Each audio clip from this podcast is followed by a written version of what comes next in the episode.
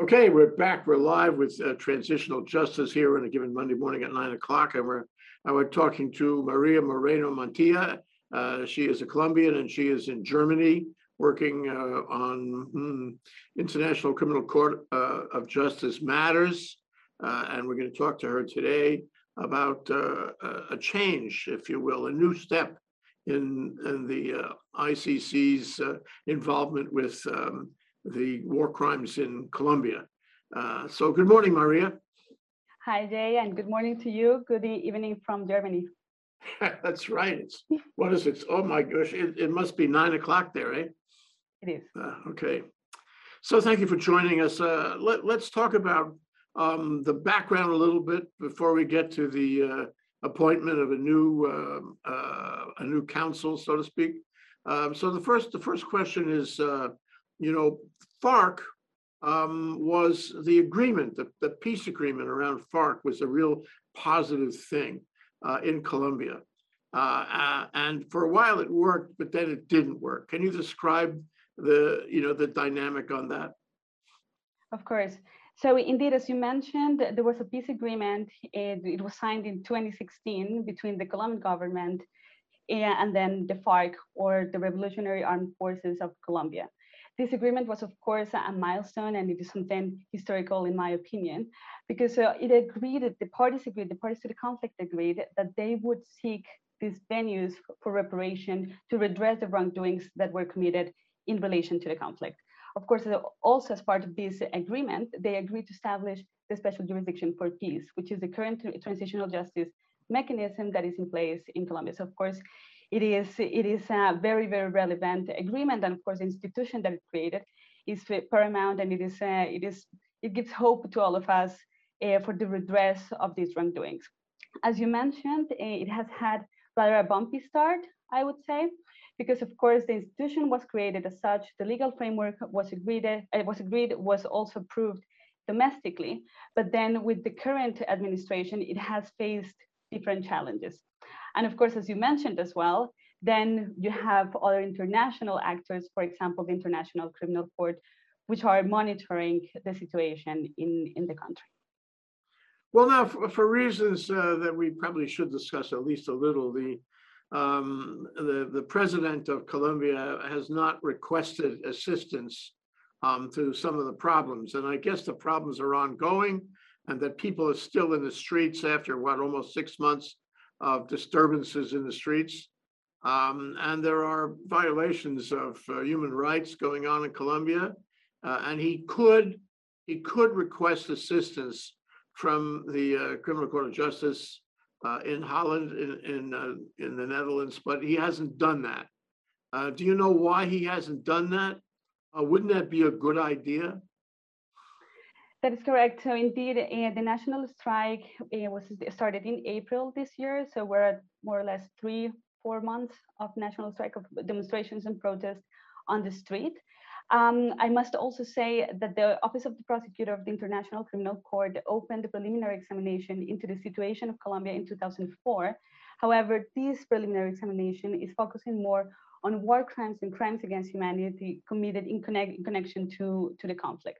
So in principle, the current demonstrations, the current human rights violations would not be covered, let's say, by the scope of analysis that the Office of the Prosecutor is carrying out. As you, as you rightly say, the government has not requested assistance from the International Criminal Court.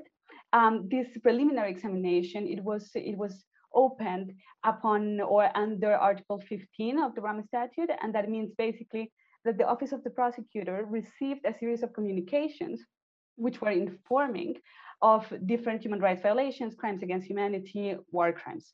It is, uh, we, we still have to see whether civil society uh, in Colombia, civil society organizations are still referring information concerning the, the demonstrations and the protests, if they are sending this information to the Office of the Prosecutor for it to possibly then include it into its analysis under the preliminary examination.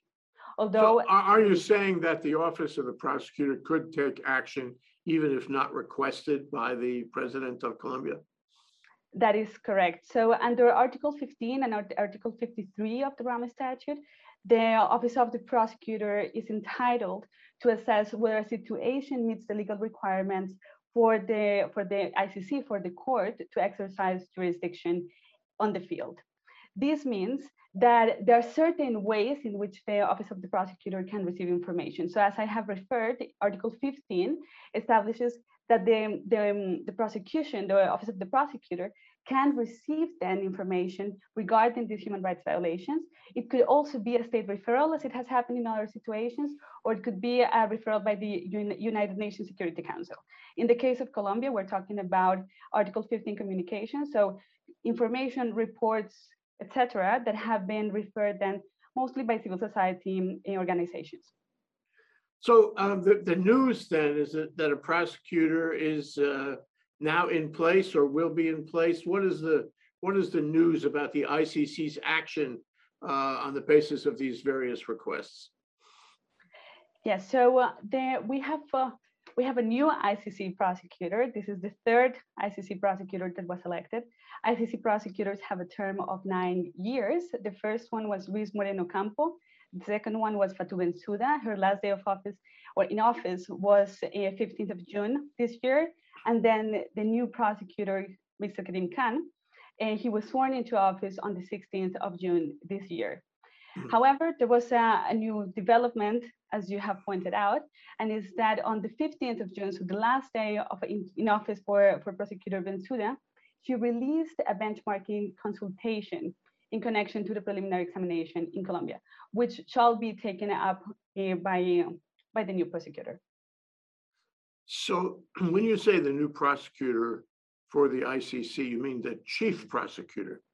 Uh, the prosecutor is not uh, associated with one particular area or country or set of crimes, but all the crimes that the ICC looks into. Am I right?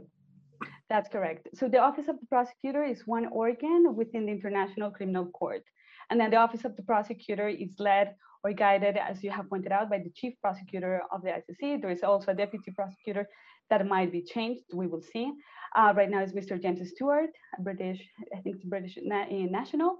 So right now we have uh, Mr. Karim Khan as the newest, uh, recently elected chief prosecutor. So we we styled this uh, this discussion uh, lucky the third time. This would be the the third prosecutor. But why did why did the first prosecutor and the second prosecutor not do anything with respect to Colombia? So they did. They did, in my opinion, what they could. The thing is that the first ICC prosecutor decided to open this preliminary examination, which now is 17 years old. So we're talking about the longest preliminary examination that the Office of the Prosecutor has carried out. Then in 2012, the second prosecutor, Mrs. Fatou Bensouda, took office. Then what she did is that she released an interim report in which she tried to assess the situation eh, of Colombia and then decided or tried to determine whether the preliminary examination should remain open or if a decision rather to close it should be taken. In this case, then in this interim report, what the Office of the Prosecutor did is that it tried to narrow down what were exactly the phenomena that the Office of the Prosecutor were looking into. So as we have mentioned, the OTP is looking into war crimes and crimes against humanity. However, in this interim report, there were four particular phenomena that the Office of the Prosecutor highlighted as particularly relevant. So we're talking about sexual violence, we're talking about paramilitary violence, we're talking about forced displacement, and we're talking about false positive cases. Back then, the prosecutor decided to continue with the preliminary examination. And then in 2019, eh, Mrs. Fatou Bensouda, she stated that was part of her strategy to make or to, to take determinations, the, to decide on, on the preliminary examinations before she left office. And this was the case, for example, in the case of in, the situation of Nigeria or the situation of Iraq and the, and the UK, in which a determination was made. Now, this benchmarking consultation basically means that the OTP seems to be still at crossroads. And what it's trying to do is that it's trying to get, to get further information from stakeholders to create like a benchmarking framework that might assist then the OTP to reach such a determination. That's why we're now, at the, this is the challenge that the third ICC prosecutor is going to be facing. And we will see whether their time is the lucky time. You know, uh, now I want you to correct me if I'm wrong, but um, Colombia is a relatively civilized country in, in Latin America. It has uh, arguably um, a democracy, a, a functioning government. Um, it doesn't have a lot of um, what you hear about in the American immigration crucible with people running for their lives um, because they and their families will be mm, persecuted by the gangs and the like. Um, I, I, guess, and, uh, and it has people like you who can speak who can speak their minds, who can participate in the work of the ICC. Um, that is something. And I, you know, although it's it's good to have uh, this office of the prosecutor um, spend a little time with you and attention with you, there are so many other places in the world where the atrocities, the war crimes are so much more stark, more frightening, more, more, more worse. And um, why isn't there a priorities problem here? Um, is, is it that the Office of the Prosecutor is, is or should be more interested in countries and regions uh, in which war crimes are, are, more, are more savage? So this statement about Colombia is still debatable. Of course, we can say that Colombia is a civilized country. We have a democratic government. However, we had a conflict that, that spanned for more than 60, 65 years. And even though with the peace agreement, hostilities seem to cease, there are still some episodes of violence in the country. So for Who's example, doing it? Who's doing it, Maria? We have different uh, parties to the conflict. We're talking about paramilitary groups. We're talking about FARC dissidences. We're still talking about state forces. So there are still, and uh, for example, criminal bands, which are still engaging in hostilities and still engaging in, in committing crimes, international crimes against civilian population. So of course, there are different situations around, around the globe that may may call for the attention of the of the ICC. However, the ICC in any case has, and particularly the Office of the Prosecutor, has determined that these crimes that are being committed, that were committed and that are still being committed in the country, are grave enough for the ICC to have jurisdiction. So right now, the element that the OTP is assessing is admissibility. And for this admissibility test, one element that it is considering is whether the domestic proceedings that are being taking place in the country are genuine. So that's why, in my opinion, this is why the OTP is once again at crossroads because of course the, the ICC is not supposed to be subsidiary or the, it is not supposed to just completely take over all the, the judicial processes and whatnot that are taking um, place in a country. What it is supposed to do is more to be complementary to these domestic uh, judicial systems. And why are we talking that it is at crossroads? Because of course there are still domestic judicial uh, processes that are taking place, as I said, and with the special jurisdiction for peace, there is clearly the ability and also the willingness from the from the state to carry out these prosecutions domestically. However, the result that is a different thing. We're talking then about whether the the real commanders or the ones who actually the, the most responsible, as a proper term in ICL would be, are being prosecuted or not. And this is where the OTP has signaled that in some cases it's that seems not to be the case. So that's why we're still talking about the preliminary examination, and we will see what, uh, what will be the result of this benchmarking consultation. Oh, you know, but you, you have a, a, a functioning government. Why doesn't the government attend to this? Why doesn't the uh, Colombian prosecutor system address these problems um, and uh, and arrest people and prosecute them and put them in jail and stamp this out internally within the country. Um, and if it isn't doing that, what is wrong with it? Um, and how can the International Court of uh, Criminal Justice and the and the prosecutor um, change that? So um, the office of the of the attorney or the attorney general's office, it is indeed carrying out certain uh, domestic processes in the jury, ordinary jurisdiction that are aiming to prosecute these in, international crimes. Then we have different system of institutions, like for example, the special jurisdiction for peace. We also have another transitional justice mechanism, the justice um, of peace, uh, sorry, the law of justice and peace. And, and then a new system of institutions were also set in place to prosecute these uh, international crimes. The issue is that according to the Rome Statute, in order to prosecute core international crimes, it, the most responsible ones must be prosecuted. So right now, the domestic proceedings, these, these proceedings that are being carried out at the national level, seem to be prosecuting mostly middle and lower level perpetrators. So they are still not looking fully into those most responsible ones. And because of that, we cannot be talking about full redress of these wrongdoings. And then the obligation of the state under the Rome Statute is still yet to be fulfilled. So is the Office of the Prosecutor actively uh, investigating these crimes now, actively consulting with the government on, on having them prosecuted, um, or is it still ramping up? So the Office of the Prosecutor, the first prosecutor, Mr. Luis Moreno Ocampo, he came up with this concept of positive complementarity. So as I have mentioned, the Rome Statute establishes that the ICC must be complementary to domestic jurisdictions. But then this concept, this, this, this notion of positive complementarity establishes that the ICC and particularly the OTP can monitor how these domestic proceedings are taking place at the national level to assess whether they are in fact genuine. So this is something that the OTP continues to do. But as I said, I mean, the state does seem to be willing and able to carry out these proceedings. But then we have a series of, of elements that have to be considered, for example, the outcome. Really the most responsible ones are really those most responsible ones being prosecuted are, are they then we cannot really talk about a full reparations or full guarantee of non non-repetition truth justice. So there is a big justice gap still that uh, that has to be fulfilled and i think that, that that's what the otp is seeking.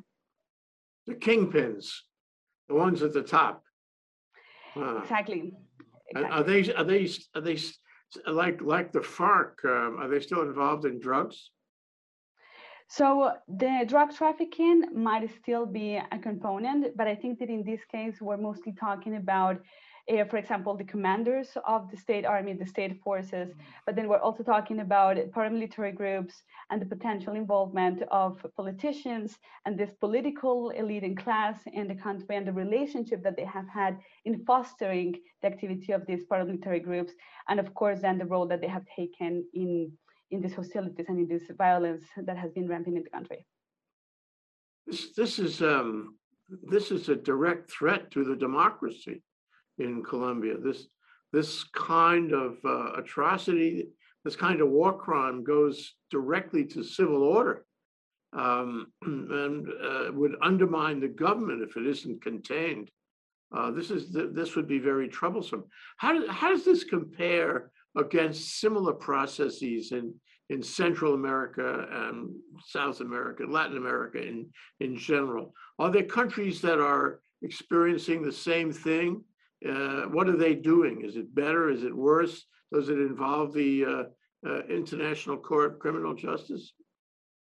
So there have been, in fact, other countries in Latin America that in which the civil society then has tried or has engaged with the office of the prosecutor. So we're talking, for example, um, of Mexico, we're talking about Honduras, we're talking as well about Venezuela. So in the case of Honduras, there was a preliminary examination that the Office of the Prosecutor initially opened, and then upon an assessment of the legal requirements, it determined that there were no that, that yeah that, no crimes under the jurisdiction of the court were being committed that there was no reasonable basis to believe that these crimes were being committed in in this country. Reasonable basis would be then the burden of proof that the office of the prosecutor has to assess. Then we also have, for example, in, in the situation of Mexico, the civil society keeps on referring information under Article 15 but several several communications to the office of the prosecutor and the office of the prosecutor has not opened a preliminary examination. It has determined that in the situation of mexico it is at one phase that would be called phase zero or phase one which is a secret phase of the assessment that the office of the prosecutor carries out but then the preliminary examination has not been announced as open. And then we have the situation in Venezuela, in which currently there are two preliminary examinations, one opened according to, to under Article 15, uh, since the Office of the Prosecutor received a series of communications in this regard, and then a second one that was opened due to the state referral of government of the government of President Maduro. Is the United States involved? The United States has always had a close relationship with Colombia. There are a lot of American retirees in Colombia. Uh, Colombia, you know, business includes a lot of American companies. Um, is the United States involved? Uh, you know, for example, uh, you know, when when we had this issue, when we are having this issue about the assassination of the president of Haiti, uh, the FBI goes down there. Um, is the United States involved in Colombia? The United States is indeed involved in Colombia. In my opinion, it is not as involved in the situation between or the relationship between Colombia and the ICC. Of course, there is also the question of whether paramilitary violence and paramilitary groups had been mainly or possibly financed by uh, American companies, although this is something that has been analyzed and that is, is currently being assessed by ordinary jurisdiction in, in Colombia. This is not something that the Office of the Prosecutor has referred to. However, the United States is not a state party to the Rome Statute, and then the Office of the Prosecutor would have certain issues establishing jurisdiction over nationals of the of the US, for example. Very important for stability, and stability is very important in Latin America. Uh, but we don't have stability in many many countries in Latin America, and in a way, uh, Colombia is a kind of special sui generis, is the legal term, in its own category, I think, and so it becomes all the more important to um, preserve order, uh, preserve democracy, such as it is in in Colombia. So um, now you're in Germany. You you've been in Germany for a number of years. You took your international law degree in Germany. Uh, why are you interested in all of this? Why are you associated with Project Expedite Justice? Um, why are you mm, involved? Well, I am involved because, uh, as you have mentioned, this is part of my of my legal training. I am a Colombian lawyer. I studied international law. I specialized in international criminal law and human rights. Um, as a Colombian lawyer, I think that we have a responsibility to just disseminate as well this kind of information to properly in, understand what what are the in, international institutions doing when it comes to the country. So, for example, in the case of Colombia, the ICC has had an impact that it's also symbolic.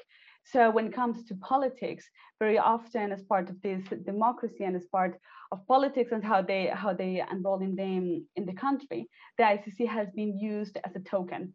So then I think that it, the more that we communicate about what is currently happening, the more that we explain to normal people what is actually happening, what is the assessment that the Office of the Prosecutor is carrying out, then the more tools that were given to them to properly understand what is the impact of these international institutions and why international law and particularly international criminal law is important and should be also upheld also domestically.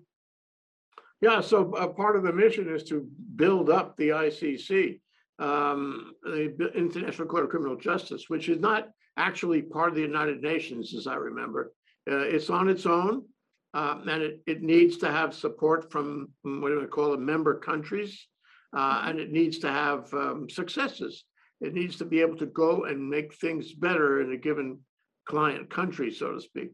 So, you know, with with your training and your mm, familiar familiar uh, familiarity with all that is going on, what exactly do you do? You mentioned before the show that you do research, and uh, I'm not sure if that's legal research or evidentiary research can you talk to us about that? Of course. So uh, as, uh, as I was mentioning to you before we went live, I, I am currently working um, at a foundation NGO here in, in Nuremberg, and we're doing legal research, we're doing interdisciplinary research. Currently, I am working on a project on digital evidence, but I am also affiliated with another NGO, the name is Case Matrix Network, and then what we do is capacity building and strengthening of the domestic authorities. So then they, they have the tools to prosecute core international crimes domestically. So it is more like this idea of positive complementarity, how to properly they make it uh, practical. Uh, so it actually takes place uh, like this, and then the ICC has to be less involved in these situations. So let's assume that your research includes evidence. Mhm. Digital evidence is everywhere these days. Um, digital evidence is very persuasive. I mean, look at all the uh, uh, examples of that in the United States. I mean, the insurrection is is um, is reflected in miles of digital evidence. Um, and so, I mean, would um, would um, you know the killing of uh, George Floyd have been as much a, a spectacular public uh, interest and concern had it not been recorded on digital evidence. So it seems to me that's one of your best uh, tools in the in the kit in the inventory. And the question is, um, uh, what are the challenges of getting it? What are the challenges are of uh, are of it, are presenting it? Um, and when when you do present it, where does it go? does it go to a decision by the uh, prosecutor, by the court? Does it go to uh, a trial of guilt or innocence? Does it go to punishment, or does it go to all those things? Can you talk to us about the um, the importance of digital evidence and and how it is used? Of course, so as you mentioned, digital evidence has taken more responsibility, more sorry, more relevance in the last years as technology continues to, prog- to progress.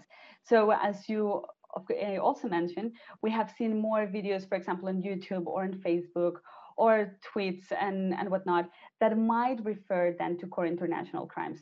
The challenges uh, relate to how to properly take these digital materials and then turn them into evidence then we would be uh, talking about different kind of frameworks. So for example, when it comes to the civil law framework, then we have different understanding of how these pieces of evidence should be treated.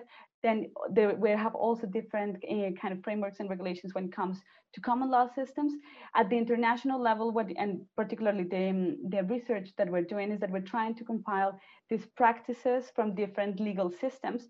So then we can properly assess how should this be done by international uh, tribunals. But uh, as you said, it- the, the challenges are, are massive. They, they mostly relate to verification, authentication, how to guarantee that a certain piece of evidence can be relied on, uh, how can they be corroborated, and then of course when you submit it to the judges, how to submit it to uh, in order to avoid potential biases. Because for example, when we're when we're talking about user-generated evidence, if we're talking about this evidence that it's been it's been captured in a protest, then most likely this evidence will be captured by the protesters and then they're going to be recording for example the state abuses. But then we don't see the other side of the coin if you if you wish because then the, it depends how the this type of evidence is collected. So mm-hmm. then as well how to properly analyze it. So we can guarantee that as part of the assessment of this evidence we can we can reach the truth which is ultimately or at least this legal truth which is ultimately what we try to reach when it comes to yeah, to judicial processes. So in these uh, war crimes and atrocity proceedings uh, before the uh, the uh, International Court of Criminal Justice, um, who presents that? In what circumstances? Uh, How is it used to achieve some judicial result? So evidence can be can be submitted by either of the parties, either the office of the prosecutor of the defense. Uh, when it comes to digital evidence, that was a case, Al-Werfalli, the Al-Werfalli case, which was uh, in which the ICC, the International Criminal Court, then the it reached a determination and decision in, on the uh, arrest warrant, and it was mostly focusing on seven Facebook videos. Of course, there were other pieces of evidence that kind of corroborated what was seen on these videos, but then that was uh, that was yeah, heavily debated in the international criminal law field of how then how can then we properly assess these these videos? How can we properly guarantee that they are authentic? How can we verify them and and so on? But as i said this is something that it is still the, the progress is ongoing. And what we're trying to do is how to prov- provide proper guidelines to international justice institutions so then we can have more legal certainty about about these processes. Yeah So you mentioned that uh, at some point, uh, somebody charged with a, a war crime or an atrocity could be arrested. Do you, do- does the court have the power of arresting someone anywhere in the world? And when they are arrested, what happens to them? And are they defended? You know, just as there are a number of lawyers who help the prosecution, I would imagine there are lawyers who specialize in defending the, the people who are accused. Can you talk about the process? Of course, of course. So when it comes to the procedure of the, um, the ICC, then we're talking about different procedural stages. So we have already referred to the preliminary examination stage. This is not a judicial the judicial stage as such. It's more a quasi-jurisdictional stage, if you if you wish, um, and it is carried out then before the office of the prosecutor. But at this stage, there are no judges involved. Only if the office of the prosecutor decides, or for example, it determines that there is reasonable basis to be to believe that crimes under the jurisdiction of the court have been committed in a certain situation, it might then request to open an investigation, request for authorization to open an investigation before the pretrial chamber. And then we're talking about the judicial stages. Then we're talking about the pretrial chamber, for example, then we're talking about the arrest warrant, then we have the confirmation of charges, then we have the trial phase there is one thing that is important to to know and and to mention, and is that the ICC it is an independent institution. It has a relationship with the UN. However, it has no police force, so it cannot. It doesn't have like any kind of law enforcement organ that can go on the field and then seek these these suspects. What it can do is that it relies on the cooperation of state parties under Part 9 of the Rome Statute.